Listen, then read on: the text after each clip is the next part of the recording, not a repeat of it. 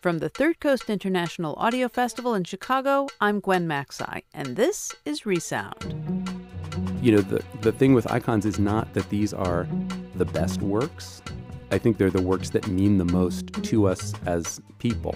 Well, look, give it to me. I'll fix it. What makes you think you can fix it? Well, I'm the only one in here that hasn't got paint all over them.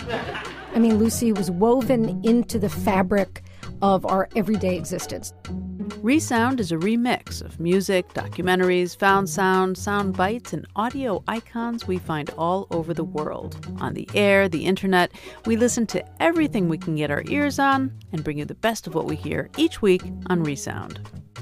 He said he would be murdered before this book appeared the autobiography of Malcolm X. He revealed the secret. What's the secret? That maybe black folk really don't like white people. You know what I mean? Can you hear me? Yeah. Let's go. Take two. You don't have to be a jazz fan. You almost don't have to know anything about jazz for Miles Davis kind of blue to create a certain image in your mind.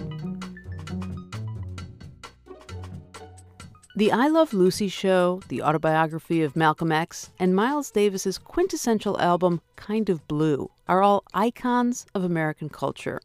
And each has a backstory that explains why it's forever etched into our collective consciousness. Lucky for us, our colleagues at Studio 360 from WNYC in New York have been delving into these stories through their series American Icons. Since 2004, they've explored over 30 touchstones of American music, television, film, and literature. Today on Resound, we'll bring you three standouts from the series and hear from Studio 360 senior editor David Krasnow, who explained what makes an icon an icon you know, there's a few criteria that we juggle here. And sometimes it's a work that kind of breaks open a form or first realizes what a form can do. The kind of lowest bar for me is if you say that that name of that work to, you know, 15 people, how many of them recognize that name? I mean, Americans have short memories and some things you know fall into the dustbin of history. Sometimes great great works fall into the dustbin of history and we don't keep that attachment to them. The question of why one thing is selected out kind of in the popular mind is th- that is kind of the question we're trying to solve i think more than saying here's a really great thing that you want to know about I think of us as trying to figure out from an infinite number of works that have been produced in this country which are the things that are going to yield us the most in understanding kind of who we are as a people, how we think about the world, and a lot of the time what our conflicts are. They're often not just about celebrating greatness, they're often about what kind of conflict or problem is packed into that work. That was David Krasnow, senior editor at Studio 360. Let's get to our first story from the American Icon series. It's an excerpt from an hour long exploration of I Love Lucy, presented by host Kurt Andersen. I'm Kurt Andersen, and this is American Icons. Today's show is all about the most famous woman on TV ever, Lucille Ball. Well, Ricky, what about me? Or, I should say, Lucy Ricardo. Thank you. Her show, I Love Lucy, helped invent television, and it redefined what women on TV could be. Think of the TV moms of the 1950s. Now, should we all have some supper? Like June Cleaver on Leave It to Beaver. Well, Beaver, isn't your shirt buttoned up nice and neatly? And Margaret Anderson on Father Knows Best. Would you like some hot chocolate, Betty? I'd love some, Mother. Me too, Margaret. All right. These were proper ladies whose only ambition was to teach their children good old family values moderation, patience, manners. And then there was Lucy, clinging to the ledge of her apartment building, dressed up as Superman. Come on in here, I want an explanation. Can you teach me to fly? Lucy is this wonderful bad girl, but who lives the life of a good woman because she craves things. She wants attention. She wants her own way. Gina Barreca is a professor at the University of Connecticut. Lucy is a hot tomato a beautiful woman who is trapped in domesticity, both because she wants to be and because the circumstances of her existence as a 50s housewife wouldn't permit her to be otherwise. Do you remember the first time you saw I Love Lucy? No, I think it was probably in utero. I think I uh, I Love Lucy was filtered through the amniotic fluid. I mean, it was ubiquitous. I mean, Lucy was woven into the fabric of our everyday existence. We would talk about Lucy, we would play Lucy. We could quote whole scenes. These were rehearsals for life as far as we were concerned. It wasn't until much later that I started to realize the sort of Lucy effect on the lives of women. One of the things Barreca teaches is feminist theory. Lucy, in her own incredibly wacky way, was always going to be the star. And she was going to be the star in the same way that, you know, the heroine in an Austen novel, in that she's not like all the other girls. The other girls may be pretty and well bred and, you know, minding their manners, but the heroine is the heroine because she breaks out of the chorus. And Lucille Ball really did break out of the chorus. She started out as a Goldwyn girl, a leggy dame, just one of a dozen. On the studio lot, she watched comedy geniuses like Buster Keaton and the Marx Brothers up close. Here she is talking to Merv Griffin on his talk show in 1973. No, no, no one ever said make her a star. Someone said she doesn't care if her face gets all dirty and she makes faces and screams and yells a lot, and the other girls are very busy being beautiful. When there was something to scream about or wear a mud pack or, or do something physical, I was available, and they weren't. And that's how I got started. Think about the classic bit where Lucy's starring in that commercial for a health syrup called Vita Vita. Vitameatavegamin. Thank you. Yes, Vitamita Vegemin contains vitamins, meat, vegetables, and minerals. It also contains a ton of alcohol. It's so tasty, too. Tastes just like candy. so why don't you join the thousands of... She's lost any kind of sense of composure. She's leaning over. Her eyes are crossing a little bit. She's sort of a little belligerent.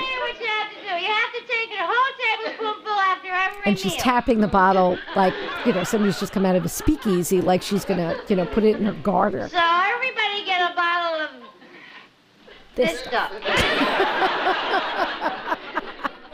She's winking, you know, she's barely holding her head up. We've lost the dignity. Miss McGillicuddy, Hmm? are you all right? Oh, I feel fine, but you know it's hot in here. It really is a brilliant piece of TV. And the sitcom writer Jeff Greenstein says we've never quite gotten over it. The beauty of the show is it was shot live, and you really get the sense of an audience that is totally intoxicated by what this woman is doing, and an actress who is getting off on the reaction that she's getting. She's astounding. And then there's the time Lucy and Ethel bet their husbands that they can make it in the working world and end up frantically wrapping chocolates as they zoom past on a conveyor belt. Listen, Ethel, I, I think this. I think we're fighting a losing game. And Lucy starts putting them in her mouth. They're like chipmunks storing the food for winter. Look, look, they can't eat anymore. So, what Charlie Chaplin had done in modern times Exactly. 15 years earlier. And it's also the idea of, even in the 50s, the idea of watching women eat is something you never see, right? Oh, let When alone see stuff their mouths stuffing chocolate. their mouths with chocolate. This is still, now she's putting them in her brassiere. It looks like her breasts are heavy with the chocolate. And by the way, she's wearing pearls. And she's wearing pearls. Well, she, she looks good in pearls. Fine, you're doing splendidly. Speed it up a little. But this episode ends, like every episode of I Love Lucy, in total abysmal failure. Lucy is humiliated. She's bullied, sometimes even spanked by her husband. The joke is Lucy smacking her head against that very low glass ceiling again and again and again. I've done it again. Chalk up another boo boo. No, honey. We might as well face it, Ricky. I'm a big fat flop. No, honey, you stop talking that way. You're getting an inferiority complex. No, I'm not. I don't need a complex. I really am inferior. In this day and age, is that something we ought to be laughing at? So, net, I Love Lucy. Good for women, bad for women. Which? Let's pretend we're on Fox News and MSNBC, okay? Good for women, bad for women. Good for women. Yeah. Anytime, absolutely. Anytime a woman does something besides making a cooing noise and washing a dish, she's making a feminist gesture because she's doing something. I really do like the fact that even though she gets sort of redomesticated, you know she's going to come back. But then she was always tamped back into her place. And, you know, the nature of that humiliation in each episode is, I think, part of what I found really unnerving about it as a child. Emily Nussbaum grew up to write about television for New York Magazine. She still doesn't love Lucy.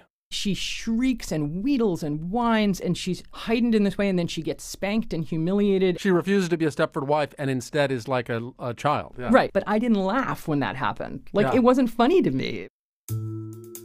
Lucy was always about desire and the idea that she wasn't trying to figure out what other people wanted. She wanted to do what she wanted to do. That's a seditious act. That's seditious for anybody in the 50s, but especially for a woman. This desire for attention is totally detached from any desire to practice singing or dancing or anything like that. It's not I respect Lucy. Who would watch that? That's the joke of the show is that Lucille Ball is a talented comedian, but Lucy Ricardo is a completely untalented hack who is just a, a ball of need. And that part does seem very modern because people always, you know, there's this big cultural thing right now where young girls are just constantly attacked for wanting to be famous for being famous, as if this was created by the internet. But actually, when you watch the show, one of the things you see is that in the case of Lucy Ricardo, she wants to be famous and Hollywood glamorous for ways that are really very much part of that larger continuum with Paris Hilton. Like she wants to be famous for being Lucy, you know. And she was famous for 15 minutes over and over and over again. Exactly. Emily Nussbaum also refuses to grade I Love Lucy on a curve. She says compared to the new shows you can watch any week, the comedy on I Love Lucy just doesn't stack up. When you rewatch it, you recognize just how straightforward and simple it is, how one thing is raised and then it's flipped over and then there's a little surprise and then somebody gets a cream pie in their face. I remember as a child thinking it was like lame and old and square And black and white. and black and white. Yeah, I remember thinking I Love Lucy was like one of those many black and white things that people keep telling you is so great. Uh-huh. But then you watch it and you're sort of bored and annoyed by it. Mindy Kaling's a writer and producer for The Office. She also plays Kelly Kapoor on the show. I uh, never really understood why this like kind of young, good-looking interracial couple would like hang out with these like old people. Harsh. I always kind of liked Fred and Ethel. It wasn't until my boss at the office like refused to talk to me, Greg Daniels, until I had seen some Lucy episodes. So I YouTubed some, and it is amazing. Turns out Lucy's unshakable quest for fame is a blueprint for some of the most popular characters on TV today, like Michael Scott, the boss on The Office. Would I rather be feared or loved? Um, easy, both. I want people to be afraid of how much they love me. Someone who is not a performer, but who wants to be desperately and who is terrible at it. Hey, what's the deal, Michael? Why are you spying on our computers? Oh, no. Everybody, Oscar's gone crazy. What other ghost stories do you have for us? That I'm a robot? I will destroy everything in my path. Actually, we just. Ah, whoop, beep, Act- okay. more. I say Gotch. Nice Gotch. Right, And in some ways are like delusional. Yeah. You know, Lucy is very delusional and very resilient, you know? Both of those characters could get very depressed if they actually sat and thought about their situations, but they don't. They're immune to that. And I just think that's just so watchable. Sitcom writers like Jeff Greenstein are channeling Lucy. It's like the Rosetta Stone of comedy. This stuff is in the DNA and in the brain of every comedy writer. Greenstein has written for Friends and Will and Grace and Desperate Housewives. All you had to do was say the word Lucy in the writer's room, and people instantly understood the kind of comedic flavor it was going to be. We're going to reach a certain level of zaniness by starting from a fairly credible setup, but we're going to be orbiting Pluto by the end of it. I'm so sorry that I'm late, but hello, kitties. What- what's with that? It's a hydro bra, water filled for extra perkiness. We did an episode of Will and Grace called Das Boob, uh, which was the exploits of Grace on the day she decides to try a water bra. And, uh, and we knew when we were building this that this was a Lucy style episode. Will, what are you doing? I think you've sprung a leak. What are you talking about? We've got to get out of here before we see John! That is textbook Lucy.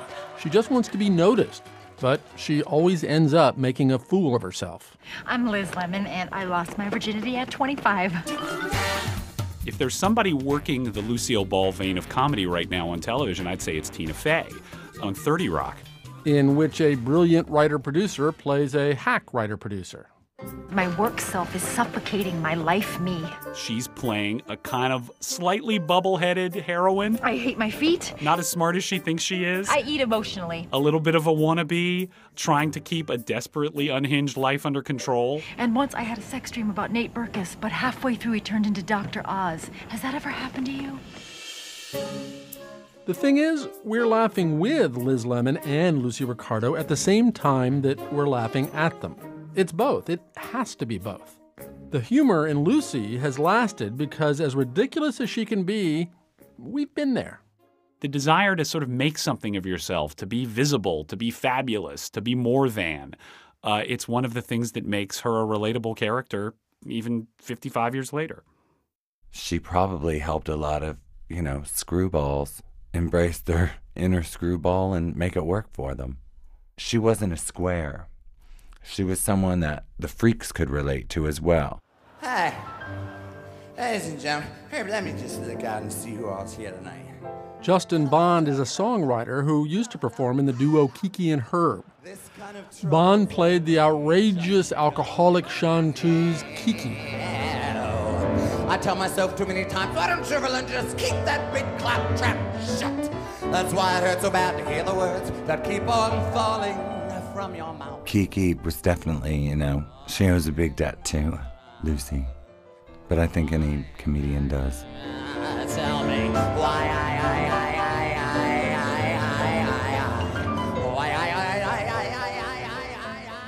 I, grew up in um, Western Maryland in a small town called Hagerstown there. And uh, my best friend and I were obsessed with Lucy when we were maybe in seventh or eighth grade. We just would sit in her room on summer days and read stories of Lucy and biographies of Lucille Ball. And I think we could relate to Lucy's double life because we were just, you know, miserable. We were miserable teenagers in this wasteland suburban neighborhood. And yet, my responsibility was to look happy. My responsibility was to be a positive reflection on my family.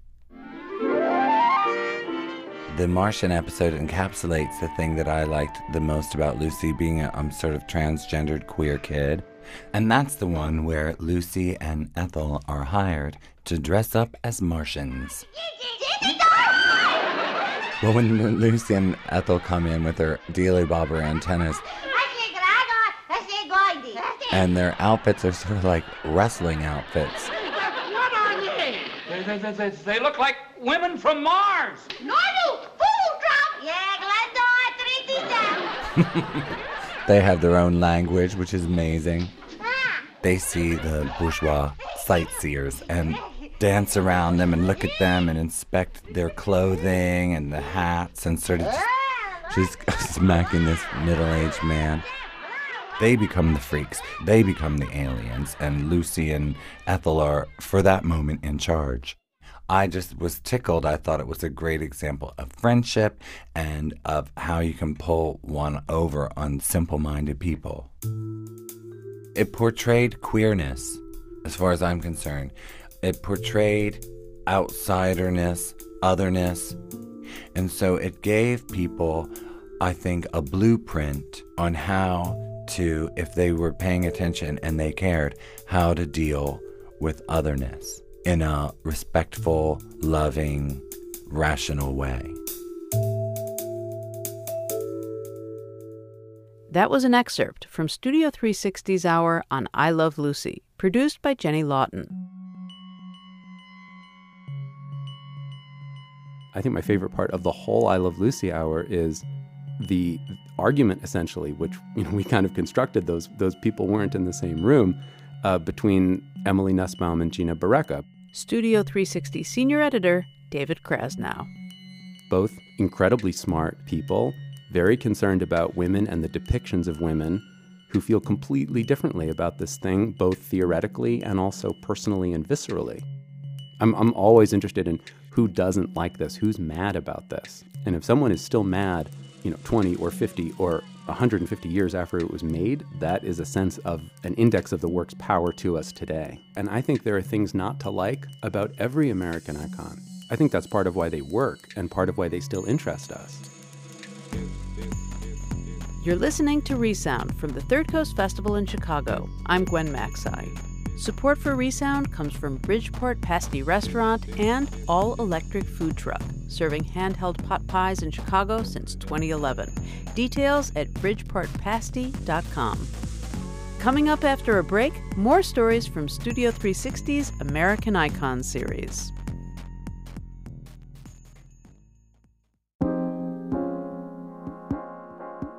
You're listening to Resound from the Third Coast Festival. I'm Gwen Macsai. Today, we're listening to stories from Studio 360's American Icons series. When it was released in 1959, Miles Davis's album Kind of Blue was well received. But there were plenty of other popular, important jazz albums, like Ornette Coleman's The Shape of Jazz to Come. But over time, Kind of Blue has come to be regarded not just as Davis's best work, but as the most influential jazz album of all time. For Studio 360, producer Ave Carrillo set out to understand why. When I was a senior in high school, one of my coolest friends gave me a cassette of Kind of Blue. I was already pretty happy with my Peter Gabriel and Kate Bush at the time, so it stayed in my glove compartment, along with about a dozen parking tickets. Months later, though, I finally popped the tape into my crappy car stereo. And for the next year, I listened to that album every single night. Sometimes I'd listen twice. Three years later, I moved to New York City to study jazz piano.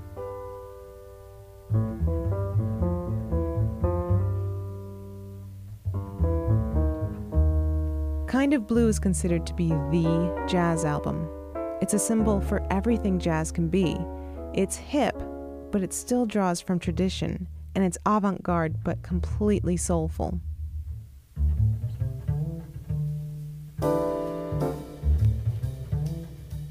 Look, I don't think anybody in that band in that situation could even think that uh, this would come to what it has come to.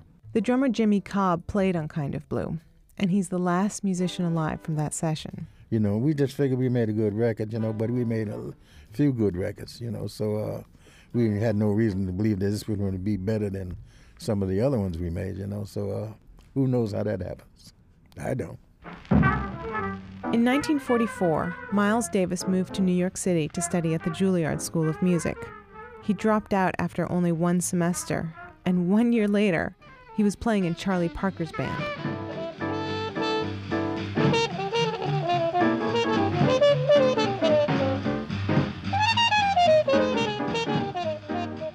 Pretty soon afterwards, the frantic sounds of bebop were starting to feel old, and Miles was one of the first to defect. And the world is his oyster. I mean, everything is laid out right there in front of him. He can do whatever he wants. And so, what does he decide to do? Ashley Kahn wrote the book Kind of Blue The Making of the Miles Davis Masterpiece. Well, he goes in the totally opposite direction of where bop and post bop jazz had been going. Miles was thinking about a larger band, a slower pace, and a much lusher sound. He started working with Gil Evans, a composer and arranger. They were still working with bebop, but also bringing in the influences of French composers like Ravel and Debussy. And the result was Birth of the Cool.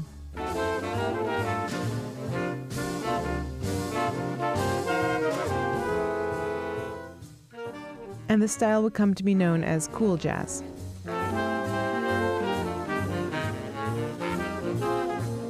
As Miles got farther away from bebop throughout the 50s, his trumpet playing was getting even more spare. Instead of fast runs up and down the scale, he would just blow a few carefully placed notes, and then he'd hold them.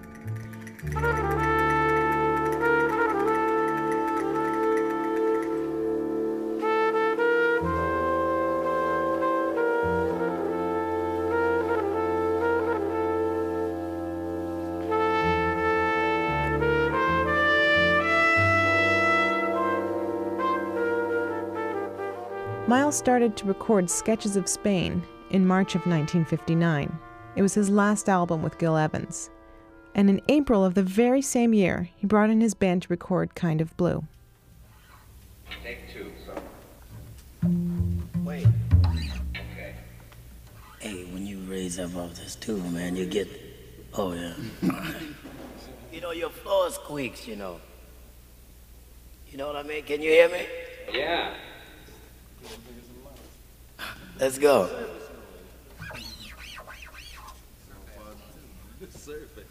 Here we go. Take two.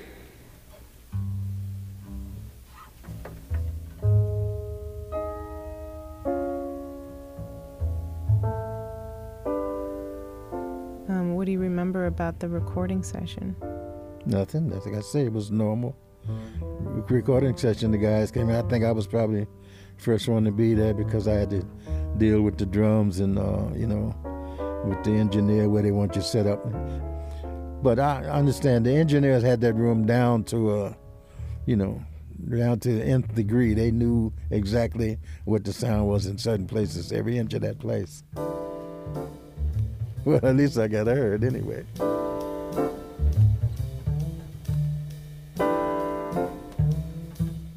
The Kind of Blue session, the tunes he had written were almost like his own trumpet playing. That spare, open sound he had developed, translated for a whole band.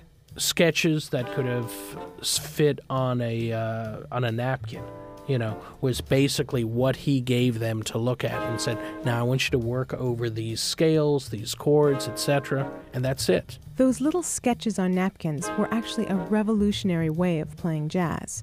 It was yet another movement started by Miles Davis called modal music.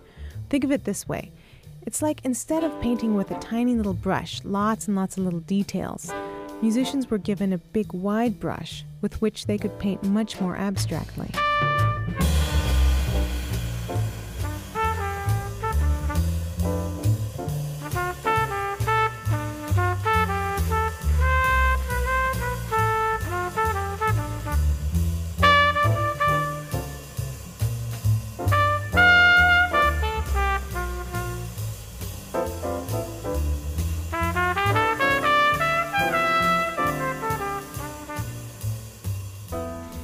If I if you had any direction for this tune? Was it was just like okay, this is a medium tempo. That's all. That's it. That's it. You know, usually they look at drum and say, You'll hear it.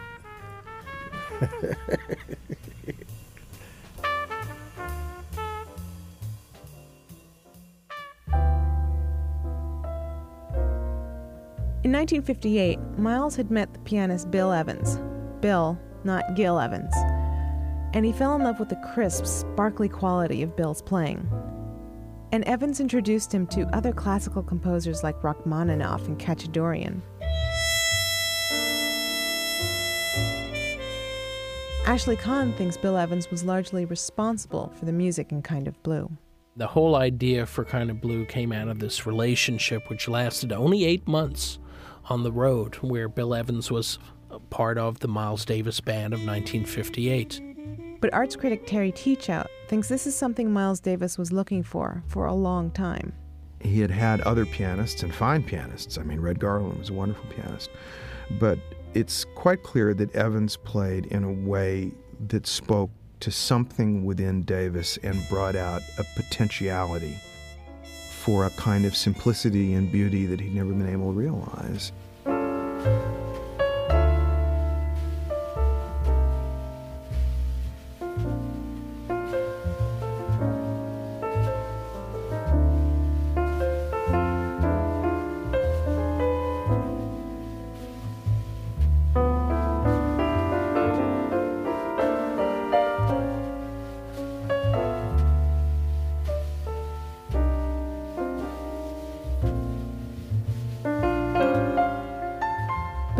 Was certainly not the only important musician on the Kind of Blue recording.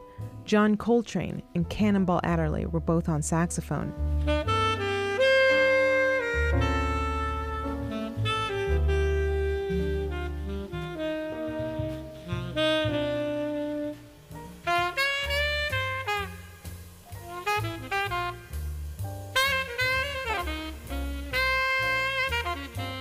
Bassist Paul Chambers was considered the best around. But for one song called Freddie Freeloader, Miles brought in a different pianist, and his name was Wynton Kelly.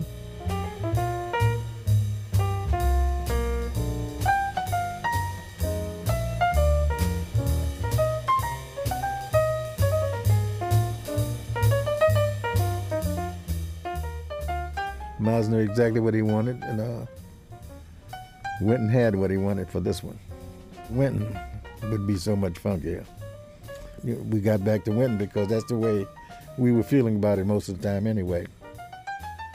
Off the record, and maybe not so off the record, a lot of people say that the two piano players played to racial stereotypes. That Bill played like a white guy and Wynton played like a black guy. And audiences also weren't used to seeing an integrated band. So, of course, Bill Evans was a little bit like a fish out of water with Miles's usual, you know, audience. And so he went through hell, you know, for eight months. We would go to places and people would be used to seeing Red Garland, you know, and they'd look and see Bill and say, whoa, wait a minute. There's something wrong with this picture, you know. So uh, so then he was feeling that too, I guess, for a moment, you know, and then uh, and in uh, in the band, Miles used to say funny things to him, like he was only kidding. You know, he would say funny things to him. Bill, uh, you know, he felt funny about it, you know, because he didn't know whether Miles was kidding or not, you know. What would he say? I'm not going to tell you that. Nobody tells me That's any of these right. I'm stories. Why is that? I don't understand. is it because of my young years? Yeah, that's Like, what it is. I'm too, too young. innocent. That's right. I think I can handle it. yeah, but I don't know if anybody else can, so I'm going to leave that alone.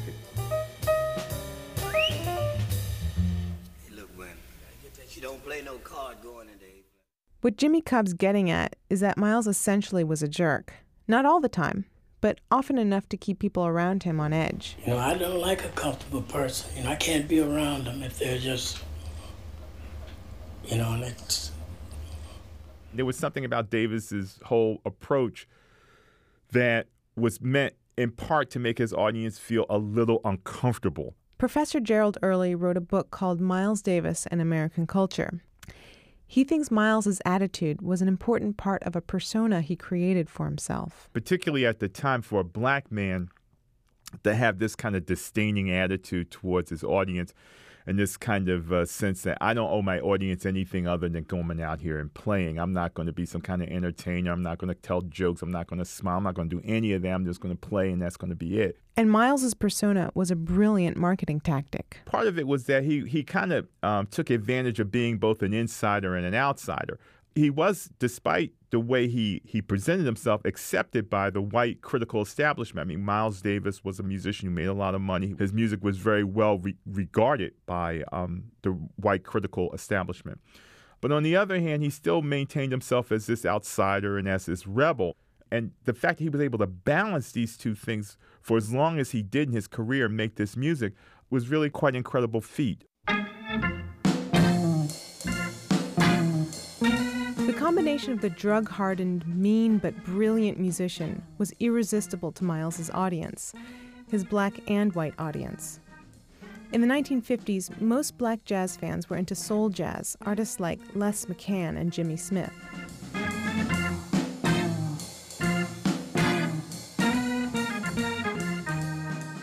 Kind of Blue was a was a bit of an anomaly because it was it sounded so different from those other kind of jazz records. But yet, all the people I knew, all the black people I knew, loved that record. I mean, they just loved Kind of Blue. It was a record that, if you had it on you, it showed that you had taste. I mean, it was a record that seemed perfect in having a kind of intellectual veneer with being hip, having a real sense of emotion to it. And and people thought that if you like Miles Davis that you were a young man who had intelligence and uh, you were an okay kid.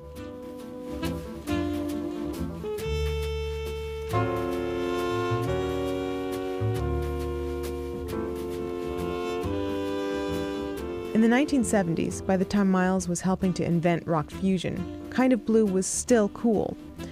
And when the writer Pearl Cleage wanted to learn more about jazz, of course, one of the first albums she was given was Kind of Blue. And she listened to it on the way home to Atlanta. And by the time I got to Atlanta, I was so in love with that music that I didn't play anything else for weeks. But what could be ignored in the 50s and 60s, Pearl could not ignore in the 70s. She read Miles's autobiography, co-written with the poet Quincy Troupe. In it, Miles was unrepentant about his treatment of people.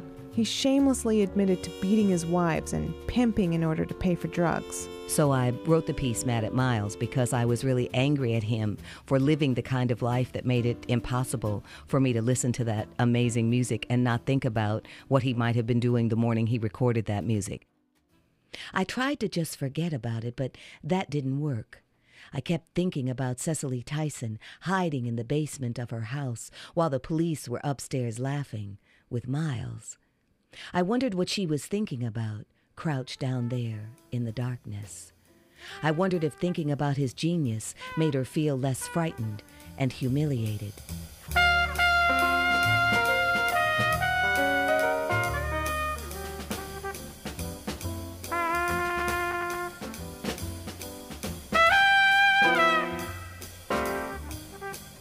Miles has always been at the center of this debate. Should we look at an artist's life in order to judge the work, or should we just judge it on its own merits? That question will never go away, and it's probably why we're still fascinated by Miles Davis. It's that jarring contrast between the beautiful music and the hard, sometimes awful person who made it. But none of that debate explains how Kind of Blue became the best selling jazz album of all time. What other album imparts hipsterism and in the knownness 45 years after it was made? In 1959, when Kind of Blue appeared, it was really just a blip in the jazz world. Because in that same year, John Coltrane recorded Giant Steps, what could be considered bebop's final statement.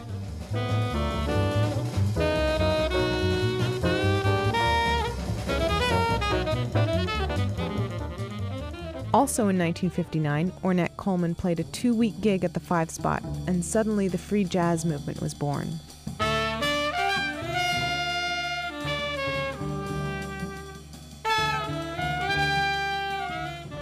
And again in 1959, Charles Mingus recorded Mingus Aum, signifying a new way for large jazz ensembles to play.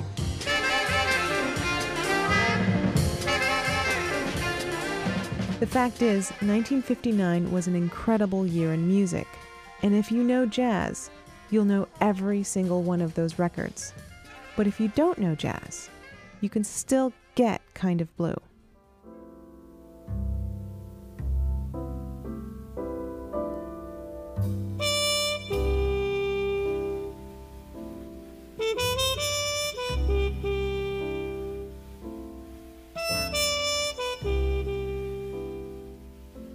It's like Shakespeare.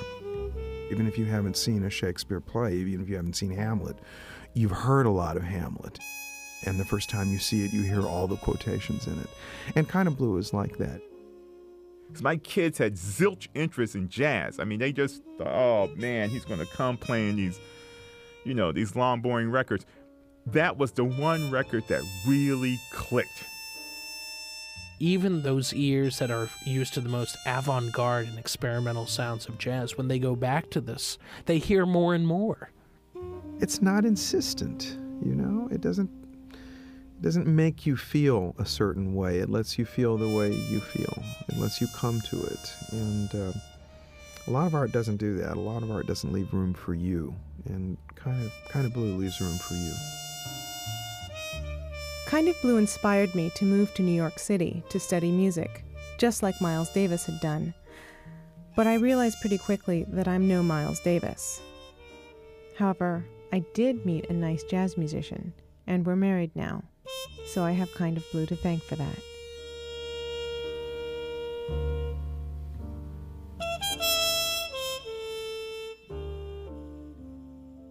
Kind of Blue was produced by Ave Carrillo for Studio 360's American Icons series.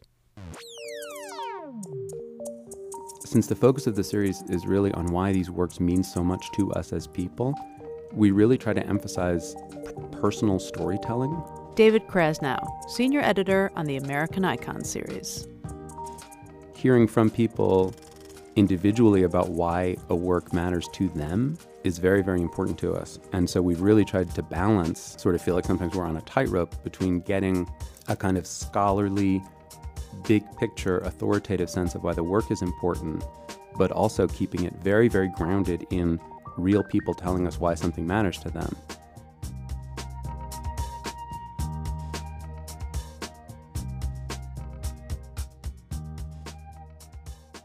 When the autobiography of Malcolm X was published in 1965, the New York Times called it a brilliant, painful, important book.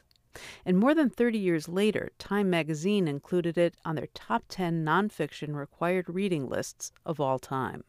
The book is a milestone in America's struggle with race, and our next segment reveals just how everyone who reads the book has a different relationship to it. This is Studio 360. I'm Kurt Andersen. Reading Jane Austen, I'm not, I'm not challenged in the same way that I am reading the autobiography of Malcolm X. you know, like books that change your life, make you think about the world. And I didn't get that from Jane Austen. Pride, Prejudice. In this edition of Studio 360's American Icons, we're looking at the autobiography of Malcolm X. Americans are always saying, if only we could finally have that national conversation about race. Well, try reading the autobiography. It had a few things to say about the subject 45 years ago. It's a book whose condemnation of white people, even if you know it's coming, is still shocking to read on the page. And some of the language you're going to hear in this hour may not be suitable for our youngest listeners. You know, I grew up in a working class household. You know, uh, father delivered mail for a living. My mother cleaned toilets for a living. She eventually became a supervisor of people who clean toilets. Uh, and my father can't stand white people. Eddie Glaude is a professor of religion and African American studies at Princeton. You know, we would watch footage of the civil rights movement and he would just literally curse at the television. So it was wonderful and liberating for me to find language for it. Unless we call one white man by name a devil, we are not speaking of any individual white man. We are speaking of the collective white man's historical record. And I remember as a young country boy from Mississippi crying out, Oh my God. We are speaking of the collective white man's cruelties and evils and greeds that have seen him act like a devil toward the non white man. I have my goatee to this day because of that book. I will never shave it off. He revealed the secret. What's the secret? That maybe black folk really don't like white people. You can't help but be a little giddy when you read that. One of the first white journalists to be let in on this secret was Peter Goldman, who was then a newspaper reporter in St. Louis. Back in the early 60s, he wrote a series of articles about the Nation of Islam. A couple of months after that ran, I got a phone call, and uh, a voice said, This is Minister Malcolm X. I'm going to be in St. Louis to visit the local mosque. Would you like to meet with me? They met at a Muslim coffee shop and talked for more than two hours. Obviously, I didn't share his theology. It's very hard for me to accept being a blue eyed devil, which was the central part of the, uh, and I have blue eyes Yes. and was never so embarrassed by them. But nothing he said was spoken in anger. Nothing was threatening. Nothing, nothing made us tense. Leaving out the the theology of the Nation of Islam, I thought the indictment was undeniable. The Uh, indictment of what white what- America of- did to black people. Yes, exactly, exactly. The white Southerner, you can say one thing he is honest. He bares his teeth to the black man. He tells the black man to his face that Southern whites will never accept phony integration. The Southern white goes further to tell the black man that he means to fight him every inch of the way against even the so called tokenism. In 1972, almost a decade after the Civil Rights Act was passed, 13 year old Marcellus Blunt moved to a new school, an almost all white school on Staten Island in New York City. I was the token. I always felt as though I was the token. What was I doing there? Baldwin uses the phrase a fly in the buttermilk. One day early in the fall semester, Marcellus was running late for class. As he got close to school, he was confronted by a group of white kids. They barred my entrance, surrounded me, and started punching and kicking me. I fell to the ground and was beaten severely. And as I was being beaten, they shouted nigger, nigger.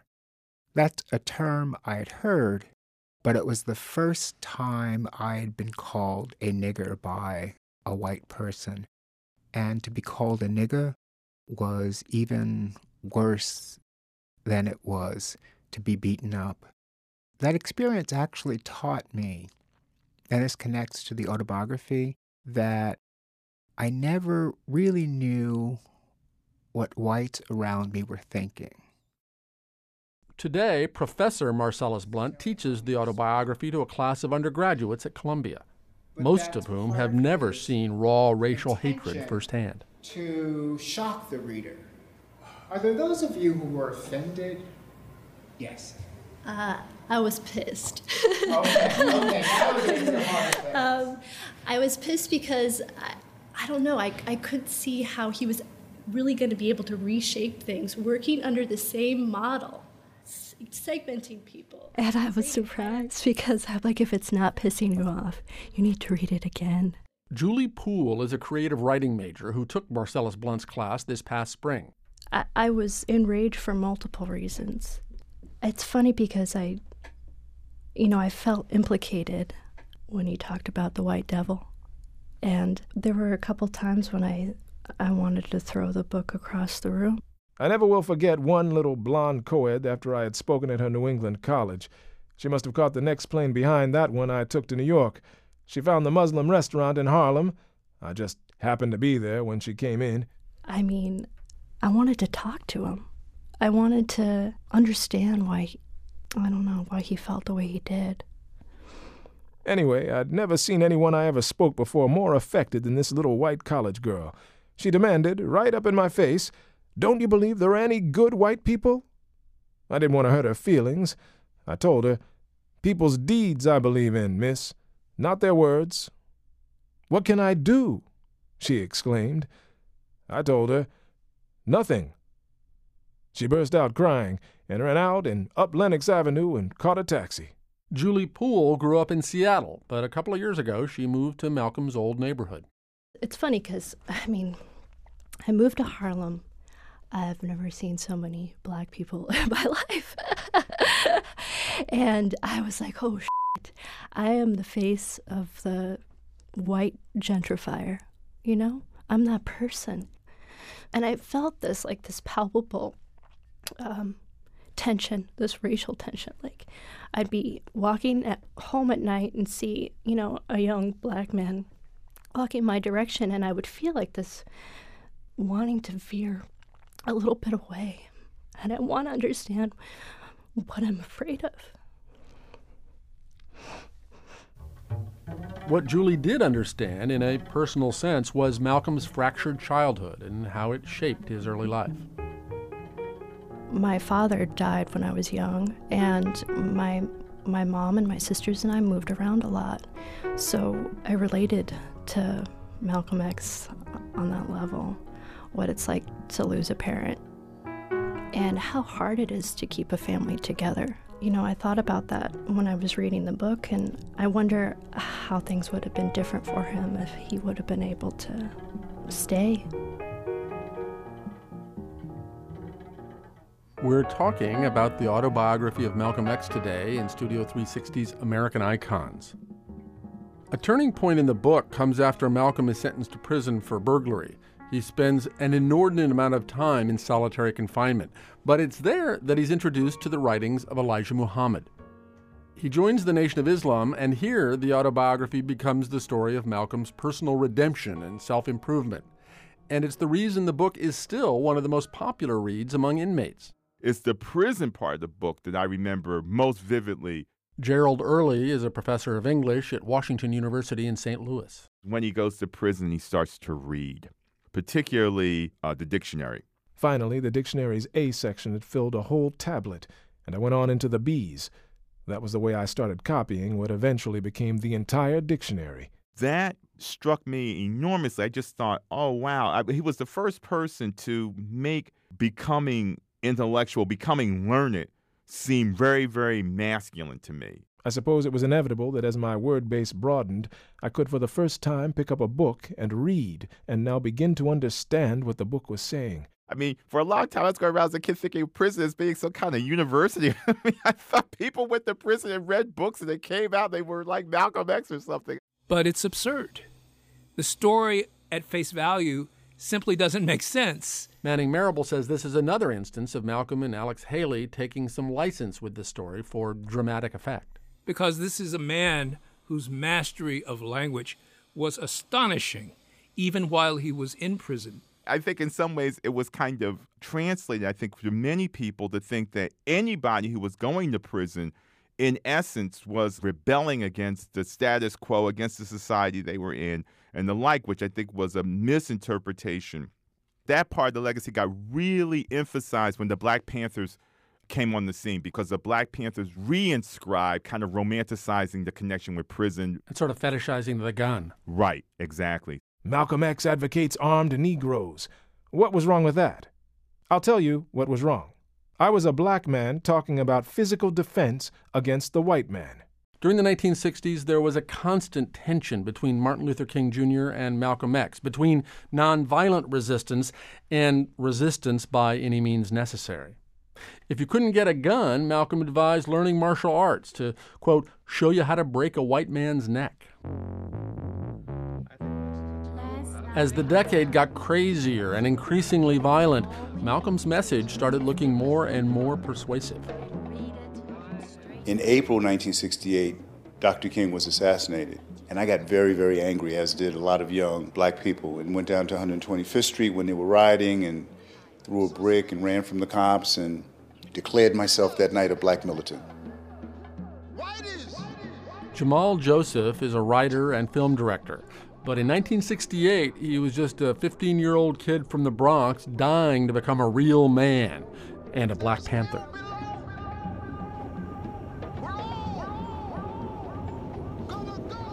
We were riding out to the Panther office in Brooklyn on Nostrand Avenue from the Bronx, so this was a long ride. Plenty of time to psych each other out. Another guy says, Man, you know you gotta kill a white dude to be a Panther. And the other guy says, No, you don't have to kill a white dude, you gotta kill a white cop, and you gotta bring in his badge and his gun. And I'm like, What? Inside.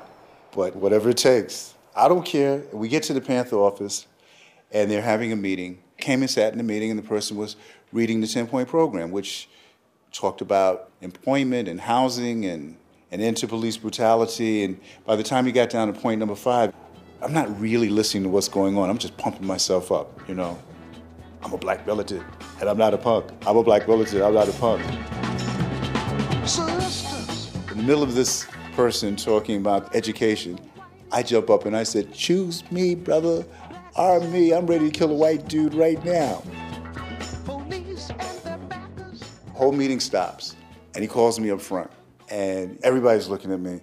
He's sitting behind a wooden desk, and he reaches into the bottom drawer of the desk, and the door creaks, you know, so old desk, so it sounds like Tales from the Crypt, like the crypt opening. And he reaches down, my heart's pounding.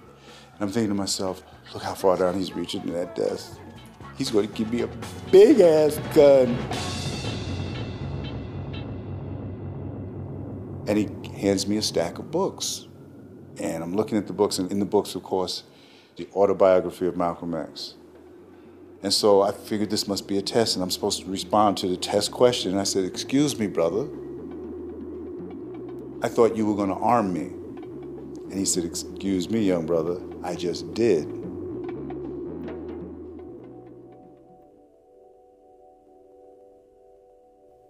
That was an excerpt from Studio 360's Hour on the autobiography of Malcolm X, produced by Derek John and Lu Olkowski for the American Icon series.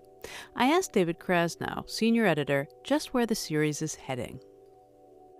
you know, I think, I don't know if I could, would say that it would run indefinitely, but every time we come back and start talking about a new round of the series and looking at the possible topics, you know, we are still weeding through piles of great things that we would all love to do and saying, okay, well, I hope we get around to that next time um, through music and books and film uh, and television shows. I mean, we keep kind of retelling certain really essential stories. I feel like that the terrain, as much as we do, the terrain just, you know, never gets smaller. That was David Krasnow, senior editor on Studio 360's American Icon series. Studio 360 released a third series of American Icon stories in the fall of 2013. This summer, they'll release a new episode about Mad Magazine. What's your idea of an icon? What objects, books, buildings, albums, TV shows would you like to hear more about? Send them to us at resound at thirdcoastfestival.org and we'll send them on to our colleagues at Studio 360.